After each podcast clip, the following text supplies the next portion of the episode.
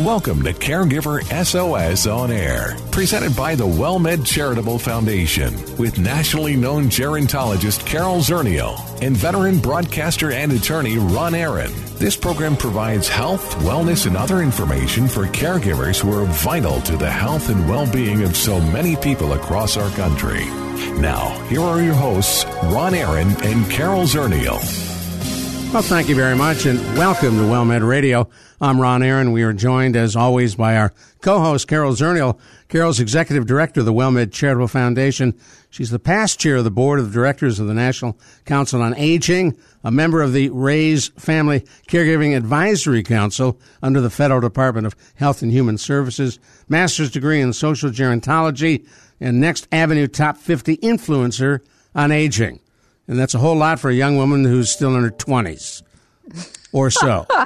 okay, well, that may be, that might be um, alternative facts there, Ron, but thank you. Well, we're delighted to have you on, and it's your background and experience that brings so much to these programs. And one of the things that uh, I love is the way in which you come up with uh, questions and topics in dealing uh, with many of our guests. So let's get to it.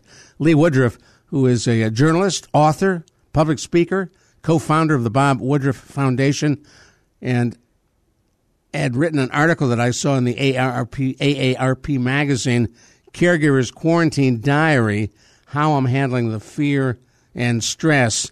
And that is a question that every single American ought to be asking themselves right now. So, Lee Woodruff, thanks for coming on.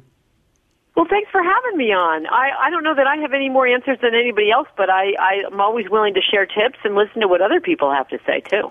And what is it about this? I was going to say this pandemic as if we've all been through others.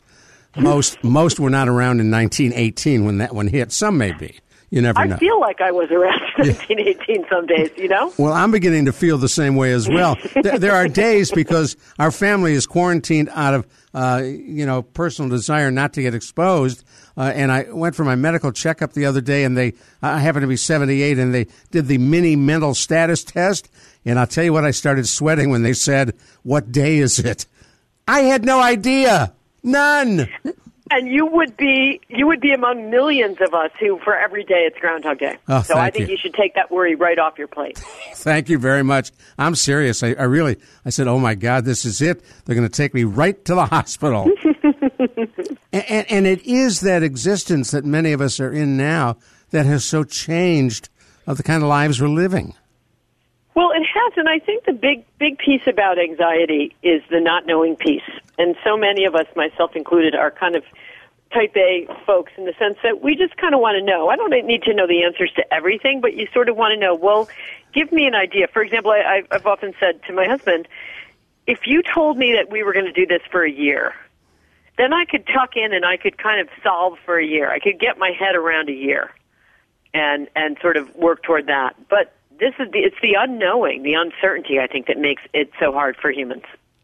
You know, I love that you said that, Lee, because we were playing a game at my house after reading the New York Times of poetry in six words, and there was a whole column oh, on on defining oh your life, gosh. right? In six in six words, and I'm going to tell you exactly my six words. It's yeah, let me hear. Quarantined together. How does this end? Very good. Wow. Mine were all dirty, so I can't say them. they were all swear words, I think, a lot of them, but I love that one. Well, thank you. I think but mentally I probably had to swear words, but since it was a family exercise, that's what came out. so as well, you ours, go ahead, ours had a lot to do with what you were saying. Just I, I'm trying to remember our little six-word ones, and they had a lot to do with: is it night? Is it day? Is it work? Is it play? You know, it all sort of melds together. To your earlier point as you look at how this has slammed America, uh, if you go back just a few months, who in the world would have believed over 205,000 of our fellow citizens would have been killed, dead, gone? Who would believe that the huge numbers who are sick now with the coronavirus, and we still don't know where it's going to go. There's no way to get a handle on that number. You think about the Vietnam Memorial. I was uh, in broadcasting in Washington, D.C. when the memorial was built, and I covered it live the day it was unveiled. And you look at all those names on there, nothing compared to where we are now.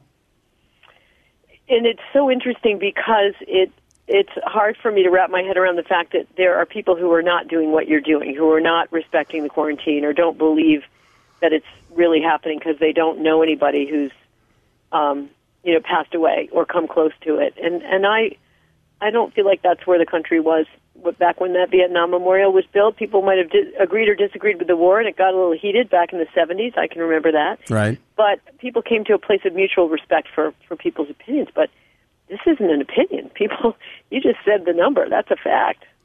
Yeah, I have three people I know, not close friends. One was a pretty close friend who have died uh, uh from the virus. Uh, and it's and they're all different ages, different backgrounds. Uh, that yeah. virus just doesn't respect who you are and where you are. No, no. So how do we get people to take this seriously, and how do we turn fear into a positive uh, effort uh, to bring something good out of all this? Well, we've got there's a uh, election coming up, and that will hopefully things will have to move one way or the other. I'm certainly not going to get political here, but I feel like that's a big part of everybody's uncertainty as well. Um, and whether the election breaks your way or not, whatever that is, at least we will know. And so that will at least drive policies, I would assume, on the virus going forward, whether or not you agree with them. I think that'll take a little bit of this out. But I think at the end of the day, it's the overarching sense of helplessness we have that we that what you just said is kind of an impossible task for the individual. So it brings it back down to probably the place where um, Carol lives, which is, you know, what can what can we do for ourselves? How can we take care of our family? How can we focus on the things we can control? And maybe that's respecting the rules in terms of, as you said, your your chil- children quarantining, people wearing masks, and respecting. I sort of have this rule um, right now with COVID that well, I might be lulled into a little bit of a, I don't know, less vigilance than I was in March, I will absolutely default to whoever has the most stringent rules. So the other day we went to sit with some neighbors and have some cocktails and some food, and they asked us to bring our own food, bring our own dishes, bring our own utensils, and I'm completely fine with that because those are their rules. No judgment. Those are things we can control. Well, Right. That you know, and I think that that's a that's a great point. And and Ron and I were having a discussion earlier, um, making it okay to respect other people where they are in this pandemic certainly does. Uh, if you can just accept that, um, either you agree with them or you don't want to be around them. And, you know, if, if somebody's not respecting the pandemic and you're somebody who believes in mass and distancing, I mean that that helps right there. Just knowing where your boundaries are and don't push past them because that's when you get into trouble. That's a great point. Now, as you think about. Well, I'm thinking about. Well, go ahead. No, I was just going to point out, you know, there there may be people who haven't made the connection because as you're talking, Lee, I'm thinking about this is you know this is the second major uh, event dropped into your life. Can you t- talk a little bit about your background and your husband and what was that like with Bob um, versus now with the pandemic? Well, so Bob is a journalist for ABC News, and he was back in 2006 named the successor with Elizabeth Vargas when Peter Jennings from ABC World News passed away. So he was that was a, a big moment for any journalist, as you as you both know. Sure. And uh, nine or eight weeks later, he was off to Iraq to cover the State of the Union uh, for President Bush, President Bush's State of the Union from the ground, and he'd been embedded in the invasion of Iraq. He'd he'd been to, you know, all in many conflict zones. So this wasn't that wasn't any new thing or big shakes, but it was just the same. Uh, it was what I call the in an instant moment where the bad thing happens that you know happens to other people, but for some reason you think you yourself might be immune. And he was hit by a roadside bomb while he was reporting, and I just got the phone call in the early morning hours that so many military families have gotten that loved ones and humans have gotten since the beginning of time. The unexpected accident or injury or thing that happens, and it doesn't have to be a roadside bomb in Iraq. It's the the moment where life gets upended, and uh, we came through it. Bob came through miraculously. He's back reporting. He should not be um, as whole and as um, capable as he is. Uh, although I, I believe that his story was his experience and our ability to, to have a platform to tell the story was kind of the reason and helped shed some light on, on what our military families were not getting in terms of help with traumatic brain injury. but that was a, a private family moment that so many people around us were part of the network of helping. And it's interesting to juxtapose that against what's happening now, where I feel like we're all in this now, and I don't. There's no one I can turn to to say this who can say this will get better, or we're going to stop this, or we're going to have a vaccine in two weeks that works, or any of those things. So I think we're all searching for purchase. Whereas when something bad happens to you, and there's been a pattern in life of of things like that happening, there are wonderful people who are further down the road from you that can give you advice. She's Lee We Woodruff. don't have any purchase. She's Lee Woodruff. I'm Ron Aaron. Carol Zernial, our co-host, is here as well. Uh, you're listening to Caregiver SOS on air as we talk with Lee about the follow-up, not only uh, as we focus on COVID and quarantine and where we're going with that, but her work in behalf of the Bob Woodruff's Foundation. Uh, you didn't let that all just sit and go away. You, you turned what happened to your husband uh, into something very positive for others. Tell us about your work, and, and I want to hear in more detail how we can help, and we'll do that in just a minute. Don't go anywhere. Stay right with us. You're listening to Caregiver SOS on air. The WellMed Charitable Foundation would like to remind you it is important to stay connected while social distancing. Caregiver stress may be higher now, and specialists are available to talk with. There's no question that we are living in not normal times, but whether the new normal will be the old normal is yet to be seen. So if you're troubled, if you're feeling stressed, ask for help. Services are provided at no cost. See more at caregiversos.org. Hello,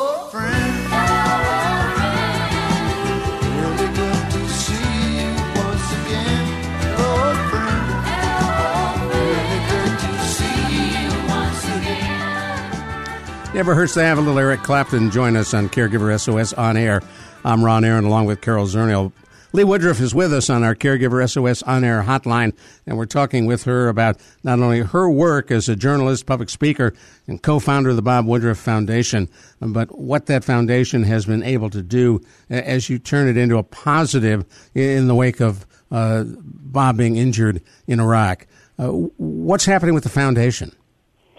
Well, we're in an interesting place, as I think many nonprofit organizations are right now. Uh, there's concern uh, about raising funds. What, what we do at the Bob Woodruff Foundation is raise money, and we have an incredible team of folks, many of whom are military family members or have served themselves, who take a look at what's happening with organizations on the ground in towns like yours that are doing really good work for veterans and their families in terms of um, reemployment.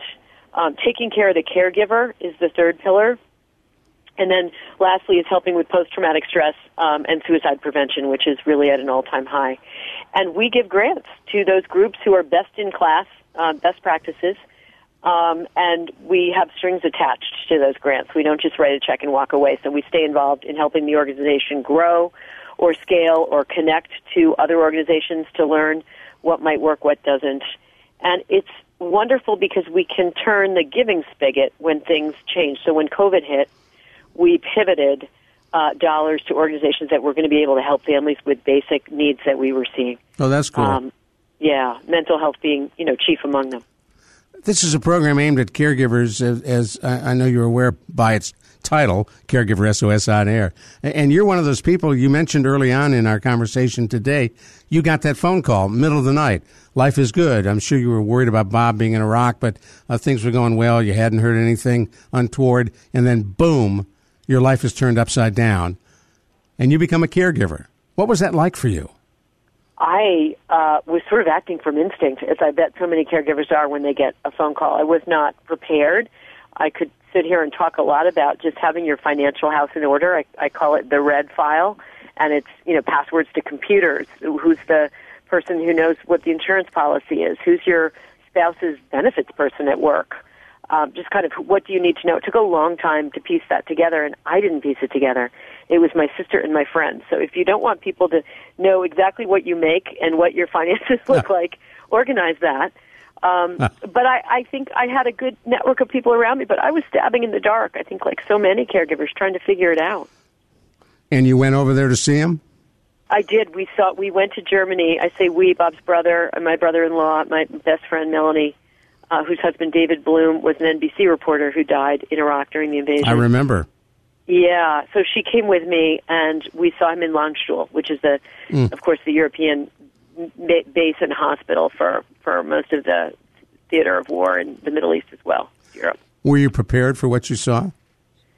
I was in the wonderful gauzy world of denial. So when I saw him, uh, he was in a coma. He was in a cold, refrigerated room to keep the swelling down.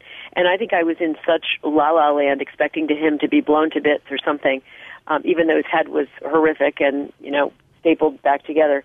I just sort of walked out and said, you know, it's not as bad as I thought. And then my brother-in-law followed me into the room after I left, and he practically threw up. He was he's like, "Wow, what is Lee? why was she telling me that? He looks horrible." Ah, you never I think look so good. Protective thing that comes around you. Exactly. And from that day to today, could you ever believe you'd get where you are now? No, not in a million years. Well, and I think that that's that's that's the story of hope, though, for the rest of us is we don't know how far we're going to recover from what's going on right now. Just as you didn't know when you started out, you know how far you were going to go from that head injury, head injury to today. I think that's so true. And there's another thing, Carol, that the, the marker keeps moving as well. So, it, like at first, if my my baseline was, I just want him to live, Lord, just let him live. Then the next baseline is, you know, I just want him to be able to recognize his children. And you move the markers, and you realize how resilient we are as human beings. So think about this. I'll turn that question back on both of you. You actually asked me this earlier. Could you have imagined in October, essentially, that we would be walking into stores with masks, that people would be doing online learning at school. Who would have possibly imagined that? And yet we have somehow adopted, haven't we? Well, I have failed at homeschooling, but, but I'm doing my best. But other other other than that, Right. Ron, you've done Yeah. pretty good. Yeah, we all have I mean, done.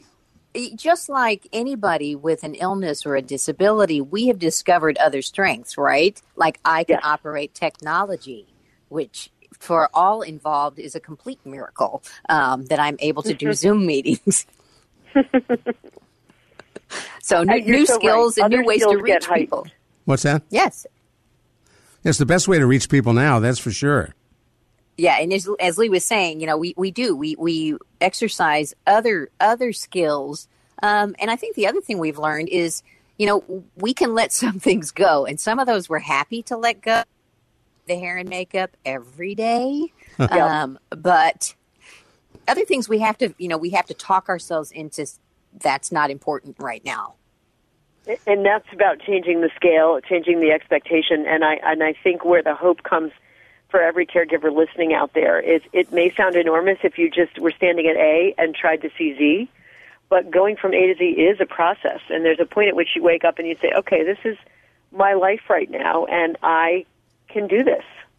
You know, whether that's taking care of a loved one who's completely disabled or loss, total loss, grief, you know, it's a process, and we are really built to survive as human beings. I think that was the number one thing I learned. Now, you wrote a book uh, shortly after uh, Bob came back after the injuries, uh, and I love the title, Perfectly Imperfect. Tell us about the book.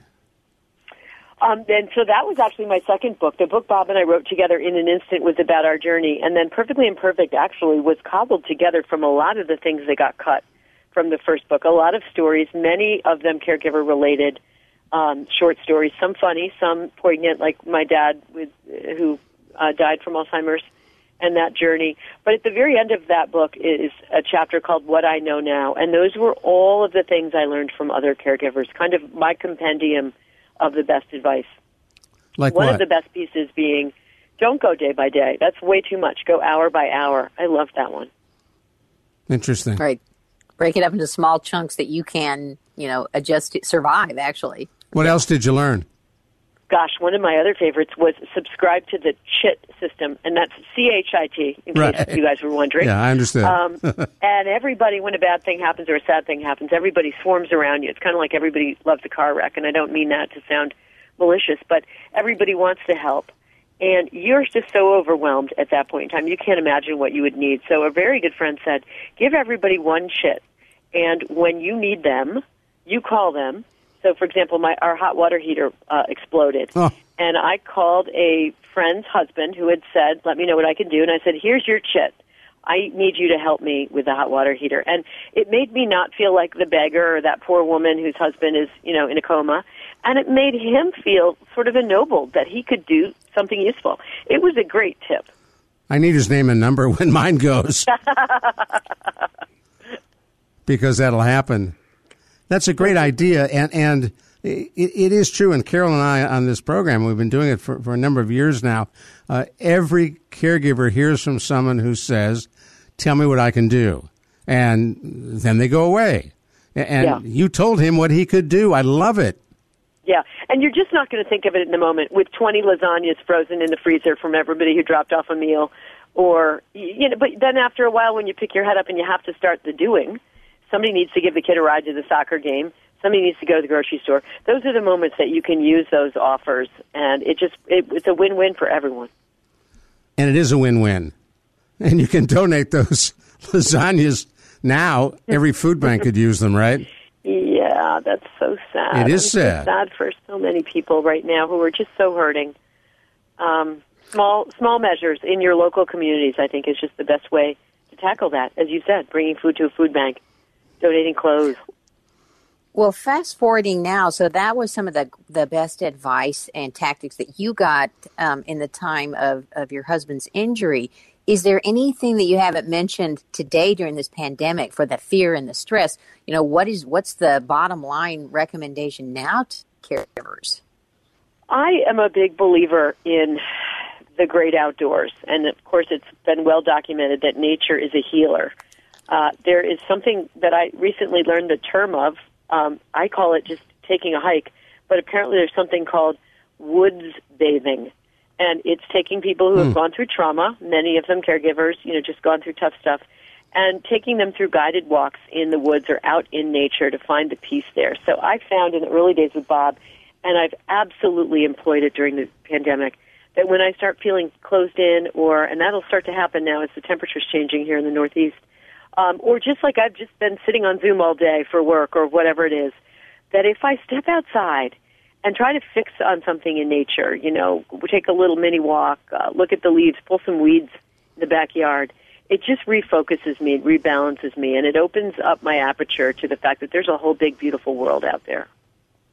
Well, I agree. I think that's so important. And I find myself, you know, when I go outside, I actually take my shoes off so there's nothing between me and good old Mother Earth. And so I can Right. make that connection. That's pretty Yeah. cool. Now, w- I- go ahead. I was just going to say, I think regular exercise too, whatever that is, but just getting moving, um, hard as it is to do that sometimes. Uh, but I think we're, we're sitting too much probably in this pandemic, and um, just getting up and moving around or doing things with your hands, cooking, painting, uh, some craft projects, or maybe some some of the DIY stuff that you've left for too long. I find all of those things are soothing. And, and, as you think about how far Bob has come, uh, you had mentioned that he's almost all the way back. What what's there that uh, you all are still working on? Well, Bob was injured in the speech and language part of his brain, and so um, well, his well, he's just as bright as he always was. Uh, sometimes his language skips in terms of coming up with the word, and everybody always says to him, "Ah, that's happening to me," you know, as I age. But it's different than that, and it will probably never come back the way it was. And I think the key to any of this, whether you're the caregiver or you're the the person on the other end of the caregiving, is acceptance um, because I think the hardest thing is to struggle against constantly reminding yourself or holding yourself up against the person you used to be. And I'm not going to say that happened overnight for Bob. He was very gracious and elegant about it when he did struggle. I didn't see a lot of that, which I know is unusual for care- a caregiver. But I, I feel like he got to the acceptance piece. Um, he had to process the part that he would probably never be the anchor of world news again that skill set of you know listening in your ear, thinking ahead, talking on your feet was not going to be one with his injuries that he would be able to do. But he can go live. He does incredible edited pieces. He and our son went uh, on an adventure and uh, a show called Rogue Trip that's on Disney Plus. If anybody's a Disney Plus survivor, I mean, not sur- survivor subscriber. Um, it's a father son Maybe road survivor. to- yeah, exactly. They are survivors, but it's just a really upbeat uh, and fun look at being Hey, on the road with your son. I, I hate to do this, but you know the business. We are out of time. So thank you so much. And, and please give your husband the best. And San Antonio certainly thinks about him a lot. And we thank you for all the work that you're doing. Well, you're one of my favorite cities, so you all take care down there, okay? And thanks so much for having me on. Take care. Bye bye. Lee Woodruff. I'm Ron Aaron. She's Carol Zernial. Thanks for joining us on Caregiver SOS On Air. You've been listening to Caregiver SOS on air, an exclusive presentation of the WellMed Charitable Foundation. We welcome emails with suggestions and comments on this program at radio at wellmed.net. Join co-hosts Carol Zernial and Ron Aaron next week for more on caregiving, improving the health and well-being of caregivers and their care recipients everywhere. For more on caregiving and podcasts of our programs, visit caregiversos.org.